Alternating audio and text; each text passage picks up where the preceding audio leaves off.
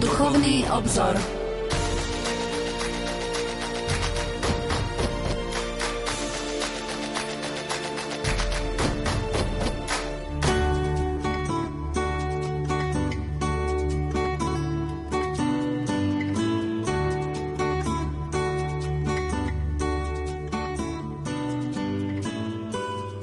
Manželia Mária a Richard Kucharčíkovci uvažujú takto. Gesto Krista, ktoré v skore ráno kráča po mori v ústrety ustráchaným a maloverným učeníkom, poukazuje na Kristov záujem o osud učeníkov.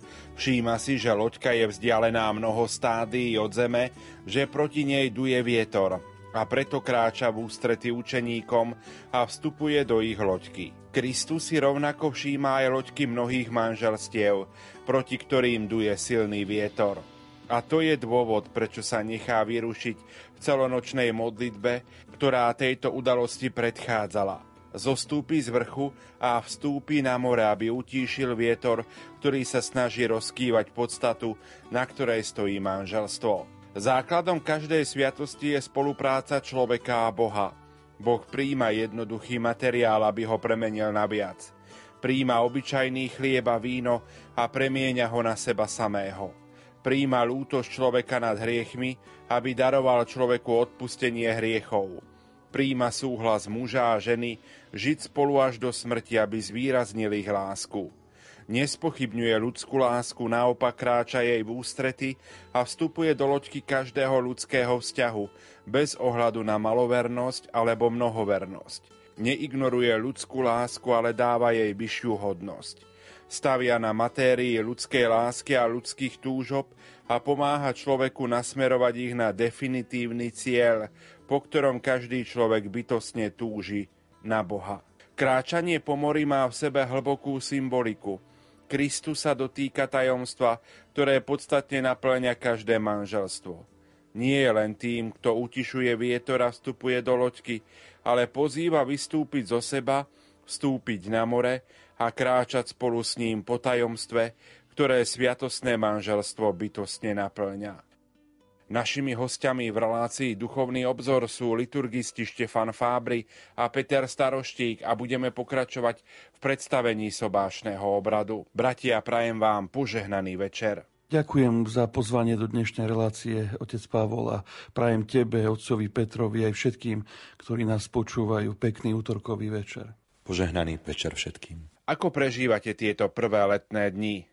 Tak je to znovu taký iný režim, ako bol doteraz. Tie školské prázdniny a dovolenky prinášajú také zase čosi nové aj do tej atmosféry. Odzrkadľuje sa to samozrejme aj, aj v liturgii ten letný čas a myslím si, že pre nás tu na Slovensku je to spojené naozaj s tými marianskými púťami, ktorými je poznačený aj tento mesiac, či už je to tá Levočská púť, alebo u nás na Starých horách takisto patrocínium návštevy Pany Márie. Potom znovu sa zase teším ja osobne aj na Sviatok Pany Márie Škapuliarskej, alebo teda Karmelskej. Takže ja to v takomto duchu a samozrejme a v tom duchu tak takého oddychu, ktorý si chcem dopriať aj ja, pretože je to veľmi dôležité pre tú službu, ktorú konáme. Prvé prázdninové dni, priznám sa, sú pre mňa takým vytúženým odpočinkom. Mesiac jún bol trochu náročný, bolo tam viacero slávení, aj kňazské vysviacky, primície, sveté príjmanie sme v našej farnosti mali dve soboty po sebe, museli sme rozdeliť na dvakrát kvôli tomu, aby sme sa zmestili do kostola, keďže stále sme mali obmedzený počet. Popri tom e, bolo ešte kopu iných povinností, takže naozaj tak e, možno študentský alebo žiacky by som povedal, že tešil som sa na prázdniny, preto lebo mám nádej, že tieto dni budú trochu voľnejšie, že znova človek nejako zrelaxuje, načerpá síl, oddychne si a pripravím sa na to, čo zase nás bude čakať na jeseň a e, potom, keď sa začne ďalší školský a akademický rok. Komu by ste chceli venovať prvú pieseň? Ja by som možno práve túto pieseň chcel venovať všetkým tým, ktorí v tieto dni vychádzajú e, doslova do ulic, alebo teda jednoducho za tým oddychom, aby pre nás všetkých, a to je také moje aj prianie, tieto dovolenkové dni, alebo teda prázdninové, neboli prázdnymi dňami, ale dňami, v ktorých naozaj zrelaxujeme a zároveň aj sa stretneme s Bohom. Ja by som chcel túto pieseň venovať e, všetkým tým, ktorí nás v tejto chvíli počúvajú. Pokojný dobrý večer a ničím nerušené počúvanie vám zo štúdia Rádia Lumen Prajú majster zvuku Marek Rimovci, hudobná redaktorka Diana Rauchová a moderátor. Tvoja láska dvíha ma, keď k tebe volám si pri mne blízko. Tvoj duch naplňa ma, po tvojich cestách ma vedie isto. Tvoj dotyk premieňa ma, na moje rúno rosa padá.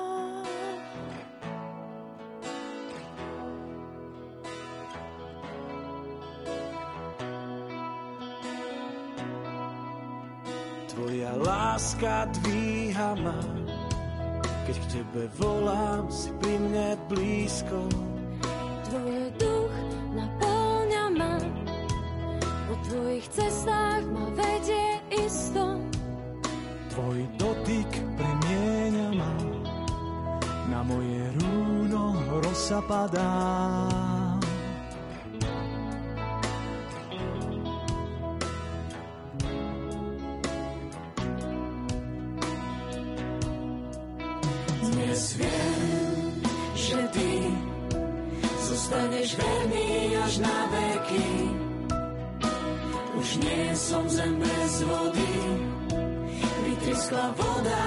Zo skaly.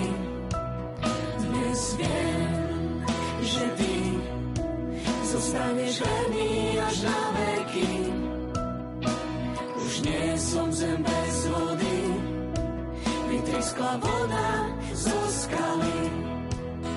Tvoja láska dvíha ma, keď k tebe volám, si pri mne blízko. Tvoj duch naplňa ma, po tvojich cestách ma vedie isto. Tvoj dotyk ma,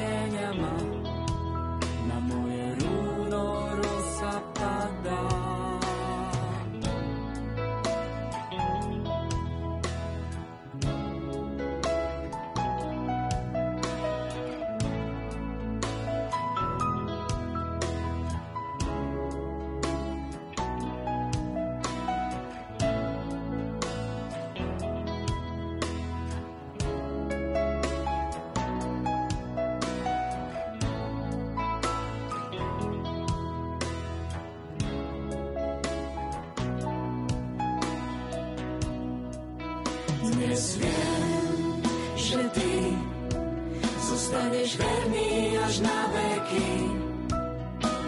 Už nie som zem bez vody, vytryskla voda zo skaly. Dnes viem,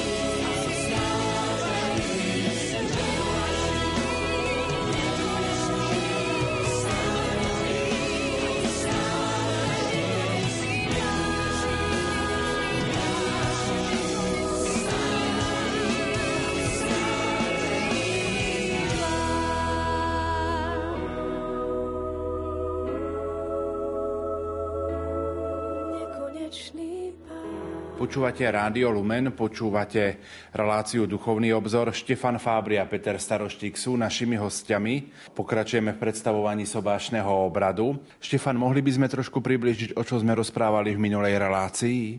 Zamerali sme sa na sobášny obrad v súčasnej liturgii, teda tak, ako ho poznáme v dnešnej doby, tak ako sa dnes vysluhuje v našich kostoloch. Ako prvé sme spomenuli, že v zásade rozlišujeme obrad manželstva spojený s omšou alebo bez nej, teda manželstvo uzatvárané v rámci bohoslužby slova. Napokon takto je členená aj naša obradná kniha, kde naozaj prvá kapitola je manželstvo v omši, druhá kapitola je manželstvo bez omše a potom je ešte tretia kapitola manželstvo, ktoré uzatvára katolík e, s niekým, kto nie je kresťanom, teda s nepokrsteným. Celá štruktúra sobášneho obradu v súčasnosti teda vyzerá takto. Prvou časťou sú úvodné obrady, teda stručné uvedenie do slávenia a úvodná modlitba. Pri sobáši zomšov je to potom ešte aj úkon kajúcnosti, prípadne spev Glória. Druhou veľmi dôležitou časťou je bohoslužba slova, je to dôležitý prvok zavedený do sobášnej liturgie reformou druhým vatikánskym koncilom, pretože dovtedy Božie slovo pri sobášnom obrade vôbec nezaznievalo. Bohoslužba slova spočíva v prečítaní epištoly a evanielia. Ak sa slávi Sveta Omša z nedele, teda v sobotu podvečer, tak sa čítajú tri čítania. Po nich potom je homília. Treťou časťou je samotný sobášny obrad. Ten má v podstate tri časti otázky pred manželským sľubom, vzájomný sľub a jeho prijatie v mene cirkvy a požehnanie a odovzdanie prsteňov. Prijatie sviatosti manželstva je potom završené spoločnou modlitbou veriacich a požehnaním novomanželov. Ak nasleduje slavenie Eucharistie, tak bohoslužba pokračuje prípravou oltára a eucharistickou bohoslužbou, pričom modlitba požehnania je zaradená nie po prozbách, ale až po modlitbe pána – ak sa omša neslávi, tak po požehnaní novomanželov, ktoré teda sú hneď v závere modlitby veriacich, nasleduje modlitba pána očenáš a potom môže byť a nemusí byť sveté príjmanie. A celá liturgia je završená záverečnými obradmi, ktoré spočívajú v modlitbe po príjmaní a v záverečnom požehnaní. Z teologického pohľadu môžeme skonštatovať, že aj štruktúra obradu, aj všetky jeho texty sú v službe kerigmy, teda ohlasovania. Sobášny obrad hovorí o pláne stvoriteľa s človekom, ktorý bol stvorený na jeho obraz ako muž a žena a je pozvaný pre život v láske, ktorej najdokonalejším vzorom je nielen láska Boha Otca Stvoriteľa k nám, ale aj láska Krista k jeho neveste církvy. Práve ju liturgia predstavuje ako vzor lásky manželov. Zároveň sa ohlasuje, že zámerom nebeského Otca je aj to, aby sa nové ľudské potomstvo, teda naše deti, rodili z takejto dokonalej a Bohom požehnanej lásky manželov. Liturgia teda vidí štyri hlavné prvky sobášneho obradu, ktoré dokonale zjavujú teológiu manželstva. V prvom rade bohoslužba slova, v ktorej sa poukazuje na význam kresťanského manželstva v dejinách spásy a na jeho poslanie v posvedcovaní manželov a detí. Ďalej manželský súhlas – ktorý asistujúci žiada a príjima v mene cirkvi. Potom slávnostná modlitba požehnania nad novomanželmi, v ktorej sa na ženícha a nevestu zvoláva Božie požehnanie. A napokon sveté príjmanie oboch novomanželov a ostatných prítomných, lebo hlavne ním sa živí ich láska a pozdvihujú sa do spoločenstva s Bohom a s blížnymi. Spomínali ste ale, že z právneho pohľadu je najdôležitejší manželský súhlas, sľub, a že v ňom sa dokonca chystá dôležitá zmena v novom slovenskom vydaní sobášnych obradov. Áno, jadrom svadobného obradu správneho hľadiska je vyjadrenie vzájomného súhlasu. My ho nazývame manželský sľub. Dôležitým pojmom je latinské slovo akcipere, u nás preložené ako beriem si. Ale v plnom pôvodnom význame znamená prijatie v zmysle plného odovzdania sa druhému. Nachádzame to napríklad aj vo Svetom písme, kde sa píše, že Jozef prijal Máriu za svoju manželku v Matúšovom evaníliu. Týmto sľubom snúbenci vyjadrujú prijatie svojho partnera ako daru a následne e, aj osobné darovanie sa ako celoživotnú oddanosť v láske a úcte. Práve preto v pripravovanom slovenskom znení druhého typického vydania obradu Sviatosti manželstva bude to sloveso beriem si ťa nahradené slovom príjmam ťa. Ide tu teda o prijatie osoby, preto zaznieva jej meno, ale aj o prijatie tejto osoby, teda či už muža alebo ženy, za manželku a manžela, teda o prijatie toho, čo je s manželstvom spojené. Jednoducho by sme mohli povedať, že práva a povinností manželov. Štefana, keď toto spomínaš, aké sú vlastne práva a povinnosti manželov? No, oni sú vzájomne prepojené a vyplývajú zo samotnej podstaty manželstva, ale aj z vôle Boha, ktorý je pôvodcom manželstva. Mohli by sme hovoriť najmä o láske, vernosti, vzájomnej pomoci, ochrane, ale aj o zaistení hmotných potrieb rodiny napríklad. Keby som ich tak veľmi krátko mal charakterizovať. Láska stmeluje a upevňuje základy rodiny a manželstva a prejavuje sa obojstrannou úctou a ohľaduplnosťou. Práva láska nemá len telesný rozmer, ale aj duchovný. Je to isté nadšenie pre druhého, zalúbenie sa do neho, do jeho vlastností a preto pretrvá po celý život. Láska si prirodzene vyžaduje prítomnosť milovanej osoby a preto manželia majú povinnosť bývať spoločne, teda zdieľať spoločný život vo všetkých jeho rovinách. Manželská vernosť potom spočíva v tom, že iba manželia prežívajú lásku telesným spôsobom. Tu snáď treba pripomenúť, že intimný život manželov má byť korunou ich vzájomnej lásky a preto ja osobne nie som stotožnený s tým, aby sa v tejto rovine hovorilo o nejakej povinnosti. Pretože vymáhanie si práva na telesný styk vždy ponižuje druhého a zabíja lásku. Ale toto je téma pre moralistov a ja by som sa nerad do nej nejako púšťal. No a potom vzájomná pomoc je jedným z cieľom manželstva a týka sa rovnako toho, čo patrí k pozemskému životu, ale aj vzájomného posvedcovania. Tu možno hovoriť o tom, že práve rozdielnosť medzi mužom a ženou otvára nádherný priestor pre ich vzájomnú pomoc, pretože manželia sa navzájom doplňajú a to nielen povahovo, pohľadom na svet, ale aj v starostlivosti o rodinu. Iba otcovstvo a materstvo, spojené nádhernou láskou, vytvoria zdravé prostredie pre výchovu detí a pre šťastný život rodiny.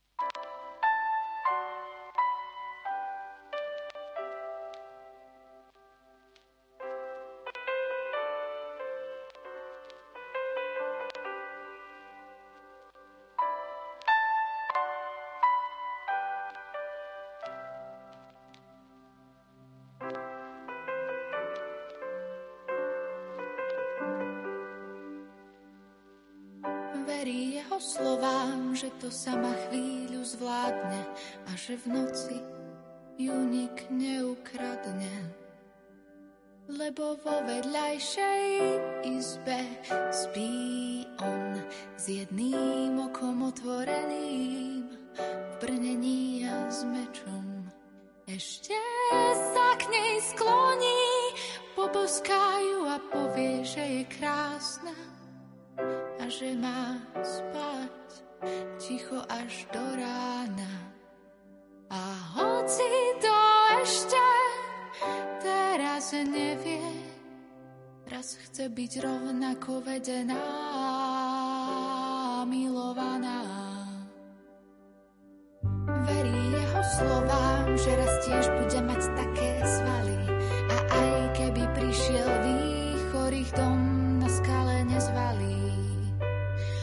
všetko má svoj čas. Ostať stáť aj spraviť krok a za slovom a skutkom treba čakať dôsledok.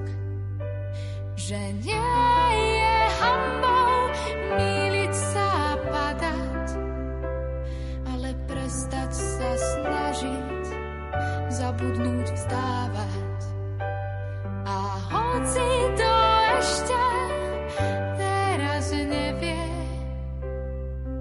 tiež túži ako otec sa raz o rodinu starať.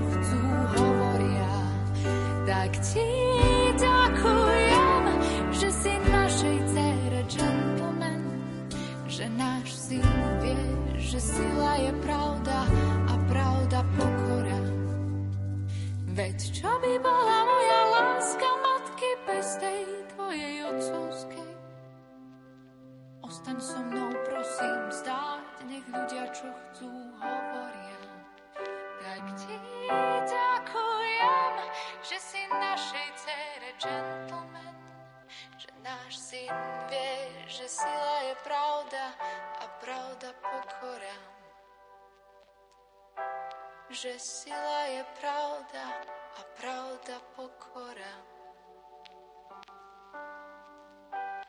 Peter, keď ste hovorili o jednotlivých prvkoch slávenia sviatosti manželstva, nespomenuli ste medzi nimi aj prísahu na kríž. Prečo? Všetci vieme, že novomanželia pri sobášnom obrade prisahajú na kríž. Veľko veľmi správne si si to všimol.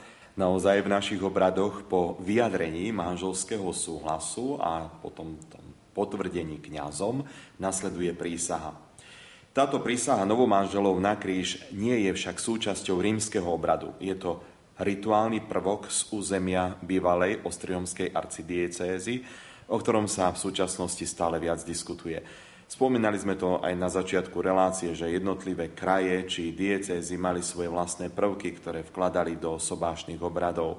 A tak vlastne e, bolo to aj v prípade Ostriomskej arcidiecézy. Pre zaujímavosť môžeme spomenúť, že napríklad ten rituál z roku 1937 uvádza slovenský text prísahy najprv ženích a potom nevesta položia pravicu na kríž a hovoria tieto slová. Tak mi Pán Boh pomáhaj, blahoslavená Panna Mária i všetci Boží svetí, že ja túto tu prítomnú Máriu, alebo tohto tu prítomného Jána, milujem a za pravú manželku sebe beriem, podľa ustanovenia Božieho a podľa obyčaje Cirkve Svetej Všeobecnej a že ju nikdy neopustím až do jej a mojej smrti v žiadnom protivenstve, tak mi Pán Boh pomáhaj. Takže to máme krásny text tejto prísahy, ktorá takýmto spôsobom, dá sa povedať, že môžeme tam vidieť, že je to akoby naozaj ten text toho sľubu, ktorý je súčasťou rituálu v dnešnej podobe. V súčasnej dobe istá skupina teológov i kňazov vidí v prísahe dôležitý pastoračný prvok, ktorý zdôrazňuje význam manželského sľubu a patrí k našej tradícii. Manželia prísahov vlastne slávnostne vyjadrujú vôľu a umysel zachovávať to, čo slúbili.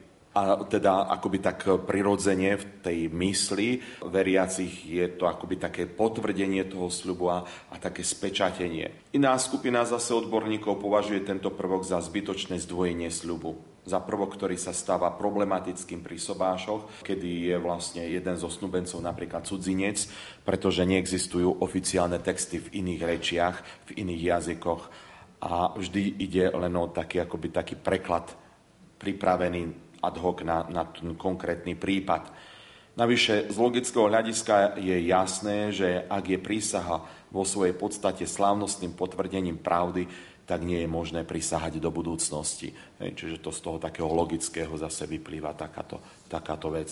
Je to vec, o ktorej sa stále diskutuje a uvidíme, že ako sa aj otcovia biskupy rozhodnú v príprave nového sobašného obradu, teda nového prekladu, ako sa oni rozhodnú a či tam teda túto prísahu ponechajú alebo nie. Takže prísaha zatiaľ je v našich obradoch ako dedictvo našej histórie, ale je zaujímavé, že vo všetkých kultúrach a dobách odozdanie prstenia má svoje také pevné miesto pri uzatváraní manželstva. Naozaj obrad požehnania a odovzdania, predovšetkým teda odovzdania prsteňov je veľmi starobilý. Ak môžem trochu pripomenúť, tak v tej úvodnej relácii, keď sme hovorili o dejinách slávenia manželstva, sme spomenuli, že v rôznych kultúrach, napríklad v rímskej, gréckej, ale e, napokon vidíme to aj zo svätého písma, že bolo to aj v kultúre židovskej, e, sa ten vstup do manželstva rozdeľoval na dve časti, na zásnuby a potom samotný sobášny obrad. No a toto odovzdanie prstenia bolo v minulosti práve súčasťou tej prvej časti obradu, teda zásnub rímsky antický zvyk, e, podľa ktorého nasadzoval prsteň len ženích neveste, sa potom uplatnil aj v kresťanských svadobných ceremoniách a e, prostredníctvom rímskeho rituálu z roku 1614 ten obsahuje takisto len obrad požehnania prstenia snúbenice, sa zachoval až do nedávnej minulosti. V tomto jednostrannom odovzdaní prstenia sa ale vôbec neodrážala tá symbolika zdôrazňujúca e, obojstranný záväzok vernosti. Lebo podľa antickej pohanskej predstavy si ženích síce nevestu k sebe pripútáva a zavezuje ju vernosťou, ale nie však naopak. No a kým teda byzantský a mozarabský obrad pozná vzájomné odovzdávanie prsteňov už od 11. storočia, až v 13. storočí e, po takej usilovnej snahe dosiahla cirkev to, že aj svetské právo dospelo k uznaniu vzájomnej vernosti a tým vlastne prišlo aj k zdvojeniu príslušného symbolu. A preto sa prstenie už e, požehnávajú, odovzdajú dva a tým sa vyjadruje to, že tak ako je manželka viazaná vernosťou k manželovi, je aj manžel rovnako viazaný vernosťou k nej. Spočiatku e, sa odovzdával e, železný prsteň bez drahokamu, aj keď už Tertulián na prelome 2. a 3. storočia spomína, že prsteň býval zlatý. Zrejme vplyvom germánskych právnych zvyklostí sa z toho prstenia zásnubného stal prsteň snubný, teda manželský. A tým sa stalo zvykom aj to, že prsteň nosia a odovzdávajú si teda pri obrade obidvaja manželia, ako som už spomenul, potom neskôr to príjma aj liturgia. Symboliku prstenia vyjadrujú v podstate aj liturgické texty, konkrétne obrad požehnania prsteňov, Pričom tá modlitba vlastne vyjadruje prozbu o to, aby pán požehnával lásku manželov, aby ich viedol e, k celoživotnej vernosti. A práve takto sa vlastne prstenie stávajú symbolom lásky, úcty, vernosti, ale aj spoločného úsilia o autentický kresťanský život v duchu Evanília, čo vlastne potvrdzujú aj slová, ktorými si prstenie novomanželia odovzdávajú. Napríklad e, Mária alebo Helena. Príjmi tento prsteň ako znak mojej lásky a vernosti. Ako zaujímavosť môžem spomenúť aj to, že liturgia dokonca pozná a je odovzdanie prsteňov pri výročí manželstva, napríklad pri striebornom alebo zlatom sobáši, e, kedy už je taký nejaký prirodzený predpoklad, že ten stupný prsteň už možno e, manželia nenosia, lebo ho, im je malý, alebo ho zodrali a podobne. Takže je možné tento obrad akoby nanovo obnoviť a pripomenúť aj pri liturgii na výročie manželstva. No a potom e, po odovzdaní prsteňov následujú spoločné modlitby veriacich, tie by samozrejme e, sa nemali e, tematicky obmedzovať iba na novomáželov, aj keď prirodzene ten obrad vlastne vyústi do tej spoločnej modlitby prítomných práve za novomáželov, ale je veľmi dobré, ak sú do týchto spoločných modlitieb zahrnutí aj ich rodičia, príbuzní, priatelia a rovnako aj všetci, ktorí žijú v manželstve alebo v rodine je veľmi vhodné, keď jednotlivé prosby prednášajú prítomní, ktorí majú nejaký vzťah k novomáželom, pričom môžu použiť aj vlastné formulácie, samozrejme potom, ako ich dajú skontrolovať alebo prehliadnúť kňazovi, prípadne použiť aj niektorý z formulárov, ktorý sa nachádza v liturgických knihách.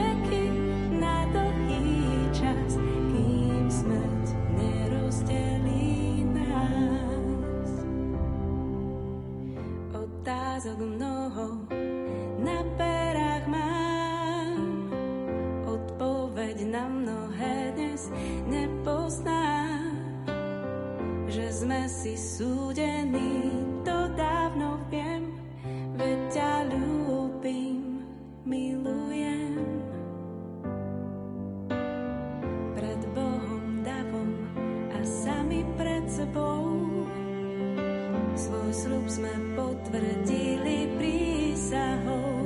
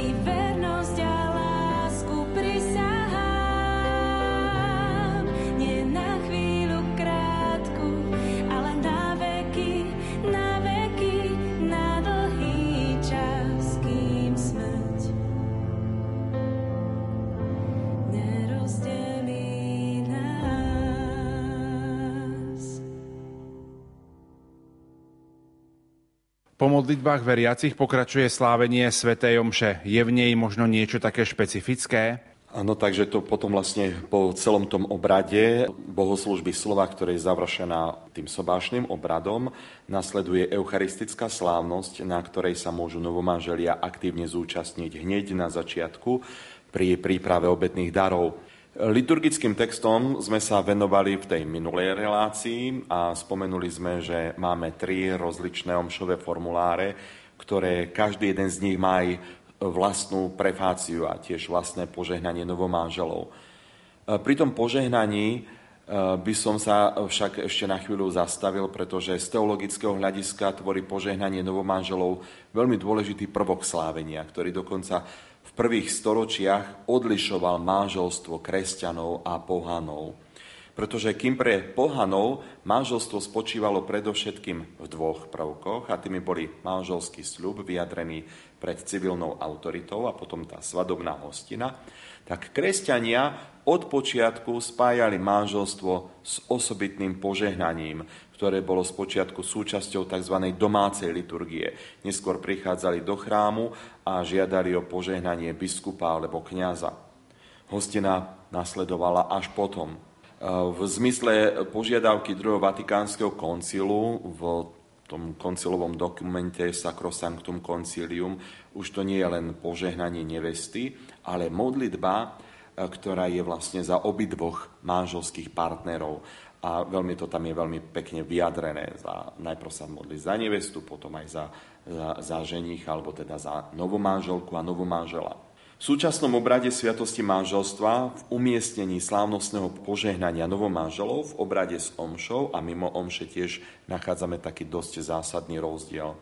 Hoci je manželský obrad v rámci slavenia Sv. Omše z toho teologického hľadiska považovaný za akýsi ideál slávenia manželstva, predsa môžeme sa na to tak pozrieť, že to umiestnenie slávnostného požehnania až v obrade, keď prichádza e, sveté príjmanie po modlitbe pána, tak nám trošku navodzuje taký dojem, ako by požehnanie novomanželov ani nebolo súčasťou samotného obradu manželstva. Pravdepodobne je to vplyv starobilej galskej liturgie, kde bolo zvykom, že biskup alebo kňaz udelil požehnanie pred príjmaním aby tí, ktorí nepríjmajú, mohli už odísť. Z tohto hľadiska je teda umiestnenie poženania novomanželov v závere týchto spoločných modlitieb veriacich, ktoré plynule nadvezujú na samotný sobašný obrad a uzatvárajú ho, ako je tomu v obrade mimo omše, teologicky oveľa vhodnejšie. Ale to sa môžeme na to pozerať naozaj takto teologicky. Je zaujímavé, že to takto vlastne liturgia nám ponúka také dve rozličné umiestnenia.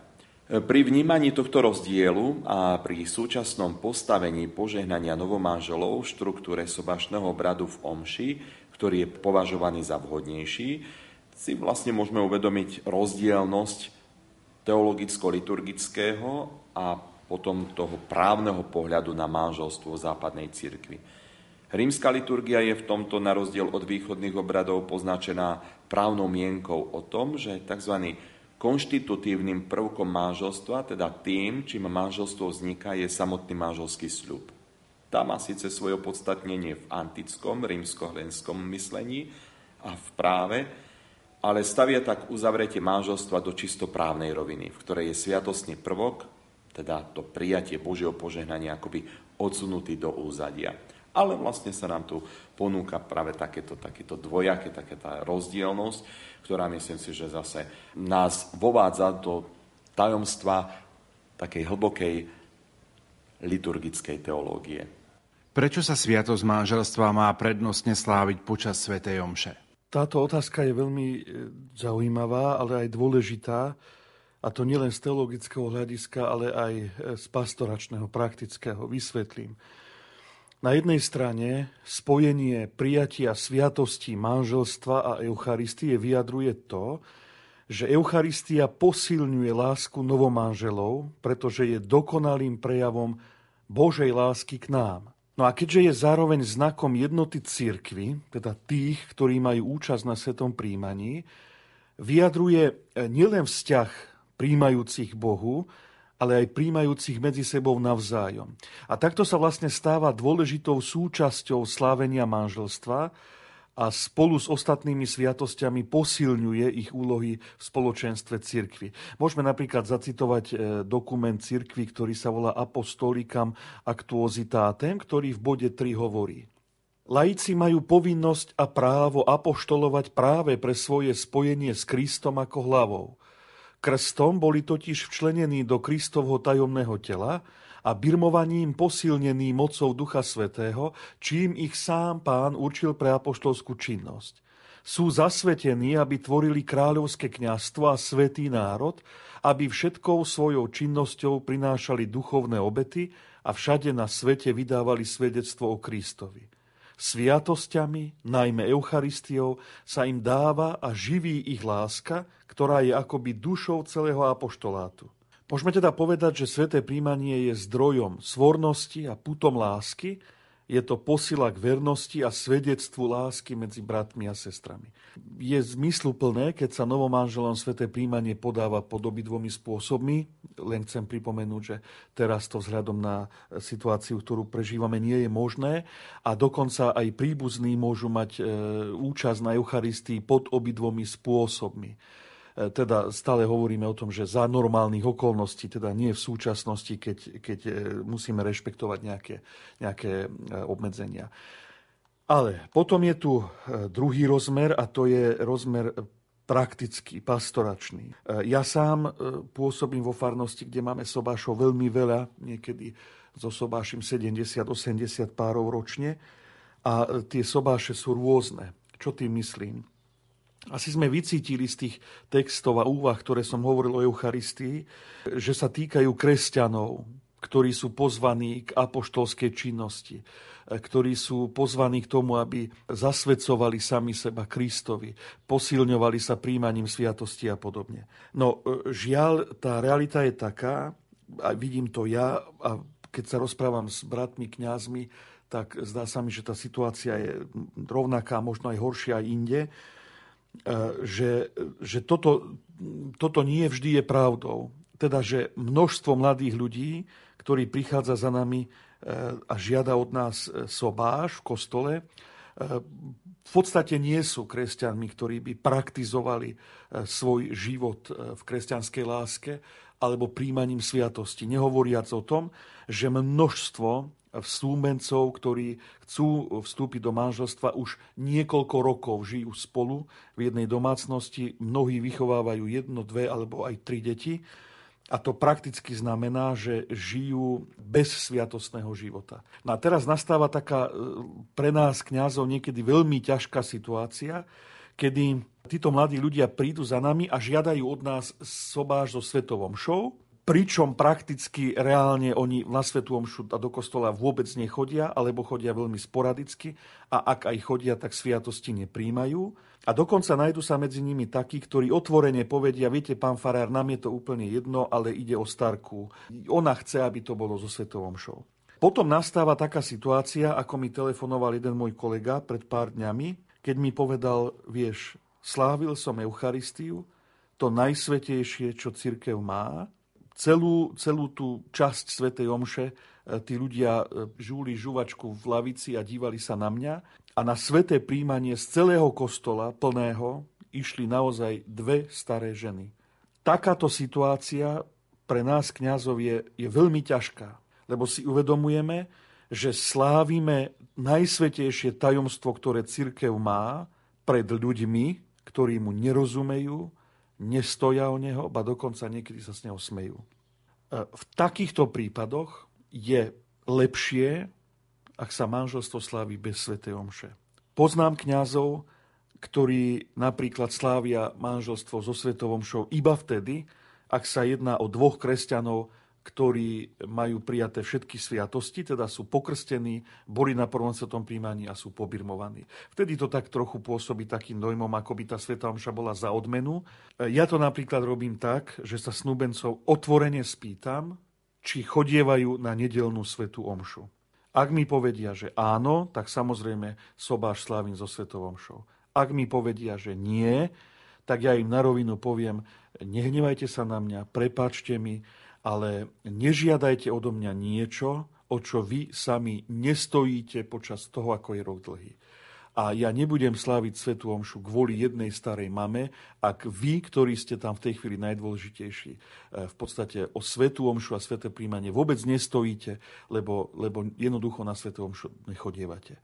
Takže e, chcem len tým vyjadriť, že, že niekedy nás naši sami veriaci a niekedy práve tie spomínané staré mamy stavajú do veľmi ťažkej situácie, kedy, možno to poviem tak tvrdo, ale roky tolerujú to, že ich vnúčence a ich deti žijú bez sviatostného manželstva, že žijú v hriechu, že nechodia do kostola, nepríjmajú sviatosti. Ale ako náhle príde okamih manželstva a chvála Bohu, že príde, tak sa tvárime ako preveľmi nábožný a preveľmi zbožný a, a, a tvárime sa tak, ako keby bez Sv. Omše nebol možný život, hoci roky bez nej žijeme. Takže Chcem možno aj poprosiť e, všetkých, ktorí nás počúvajú, e, nerobme násilie na kňazov, jednoducho rešpektujme to, ako mladí ľudia žijú. Ak žijú bez Svetej Omše, tak nech sa bez Svetej Omše sobášia. Napokon nikde nie je povedané, že ako manželia nemôžu veci pochopiť, nemôžu svoj, svoj život napraviť a zmeniť a nemôžu k sviatostiam pristupovať. Chvala Bohu, ak to tak bude. Na záver sobašného obradu sú záverečné obrady, ktoré sú spojené so slávnostným požehnaním a tiež potom s tým administratívnym úkonom, čo je vlastne podpísanie sobášnych dokumentov, zápisníc, tak cirkevnej ako aj civilnej.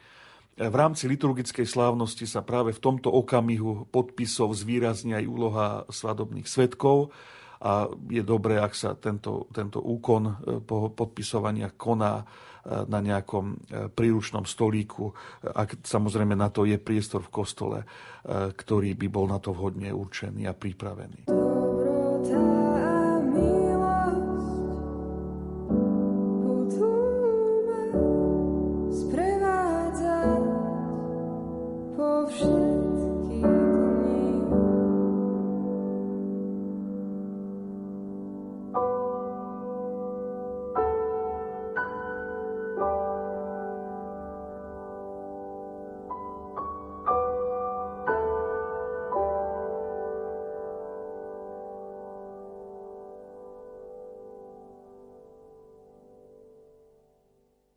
Prešli sme spoločne celý sobášny obrad. Ak by sme to mali zhrnúť, aké posolstvo nám ponúka samotné liturgické slávenie Sviatosti manželstva?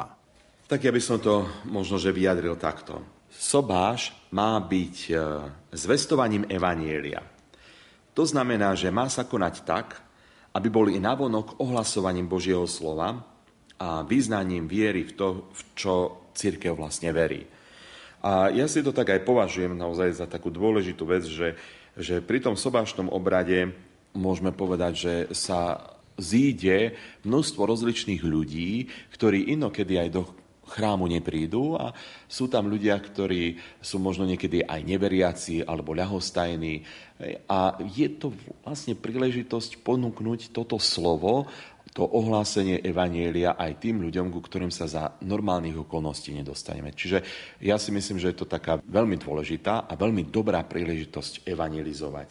Zároveň sobáš má byť církevný a to znamená, že uzatváranie manželstva nie je udalosť, ktorá sa dotýka výhradne snubencov a ich rodičov, ale ako sviatosť církvy má zahrňať a zaujímať celé kresťanské spoločenstvo. Preto tým riadnym miestom vyslovania sviatosti manželstva je vlastná farnosť snubencov, do ktorej sú začlenení alebo v nej budú žiť. Čiže tam, kde bývajú, kde, e, kde sa, dá sa povedať, že narodili, vyrastali, takže väčšinou to podľa tej starobilej tradície to je vlastne domovina nevesty, ale naozaj môže to byť aj u ženicha, to už je jedno. Alebo potom možno, že v tom novom prostredí, kde sa pristahovali, alebo teda kde, kde budú žiť, prežívať svoje manželstvo. Takže to by malo byť miesto, toho cirkevného zhromaždenia, eh, kde sa odohráva uzatváranie sviatosti manželstva.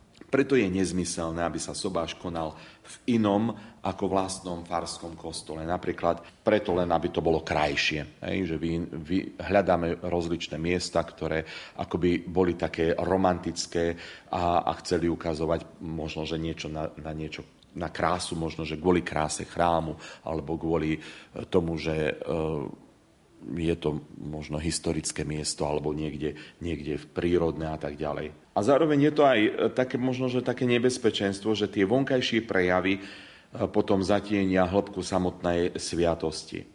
A z liturgického slávenia sa potom môže stať iba obyčajné divadlo. A to je tiež také veľké nebezpečenstvo a treba sa tomu vyhnúť, aj keď obávam sa, že častokrát mnohí, ktorí vstupujú do manželstva, práve takýmto spôsobom ani vôbec nerozmýšľajú, že e, teda to sviatosné je na nás kňazoch, aby sme to vysvetľovali a, a privádzali k tomu uvedomeniu si tej, tej hĺbky uzatvárania sviatosti manželstva. Takže práve preto možno je to také povzbudenie, aj cez rodičov, krstných rodičov, starých rodičov, aby sme mladým vysvetľovali takú tú podstatu toho sobášneho bradu, nielen tú vonkajšiu okázalosť alebo nejakú romantiku. No a potom pri sobášnom obrade sú snubenci služobníkmi Kristovej milosti.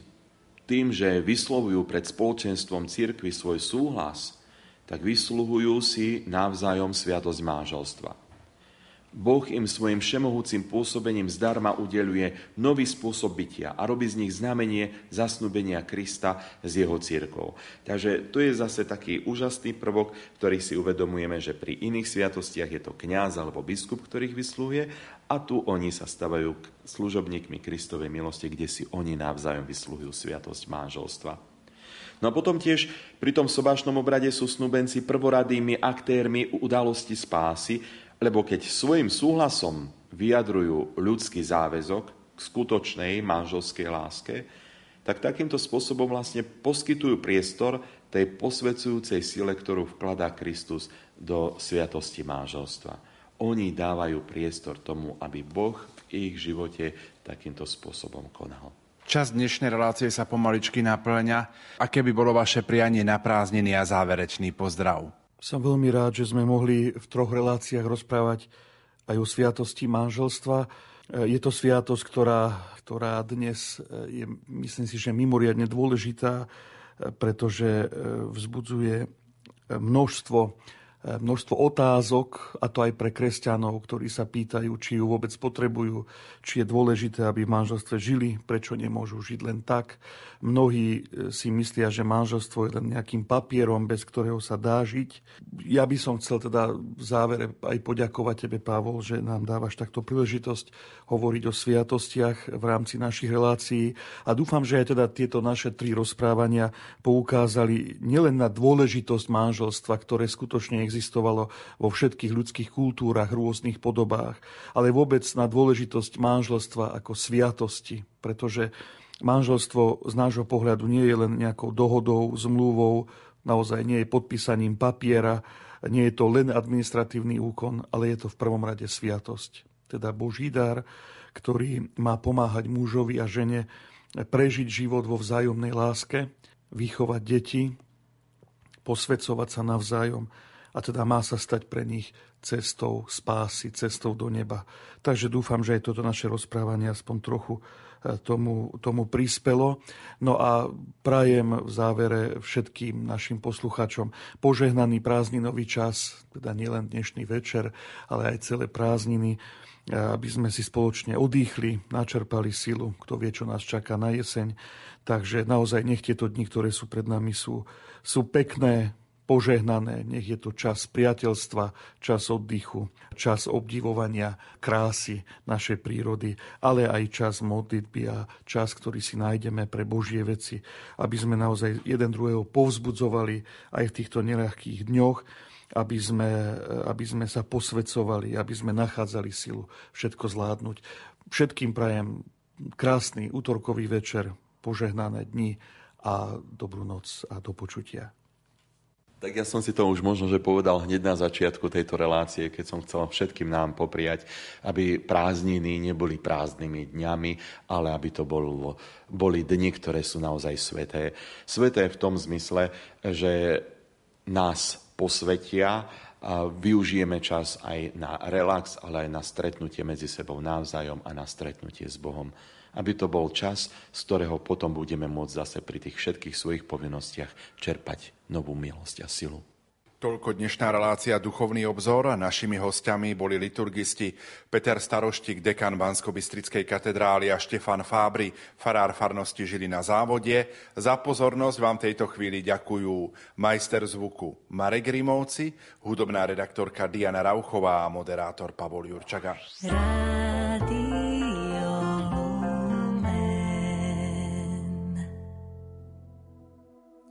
Piesňou rozlomíš moje okovy, keď ma dvíhaš náručí od nepriateľov oslobodený viac báť sa nemusí. Už nie som strachom spútaný,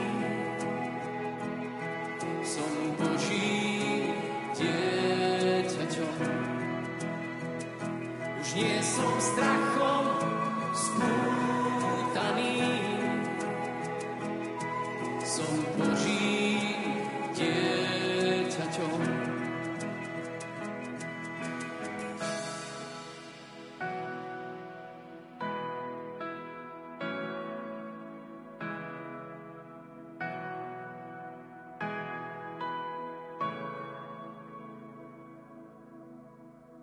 Kým som uzrel svet, ty si ma vyvolil.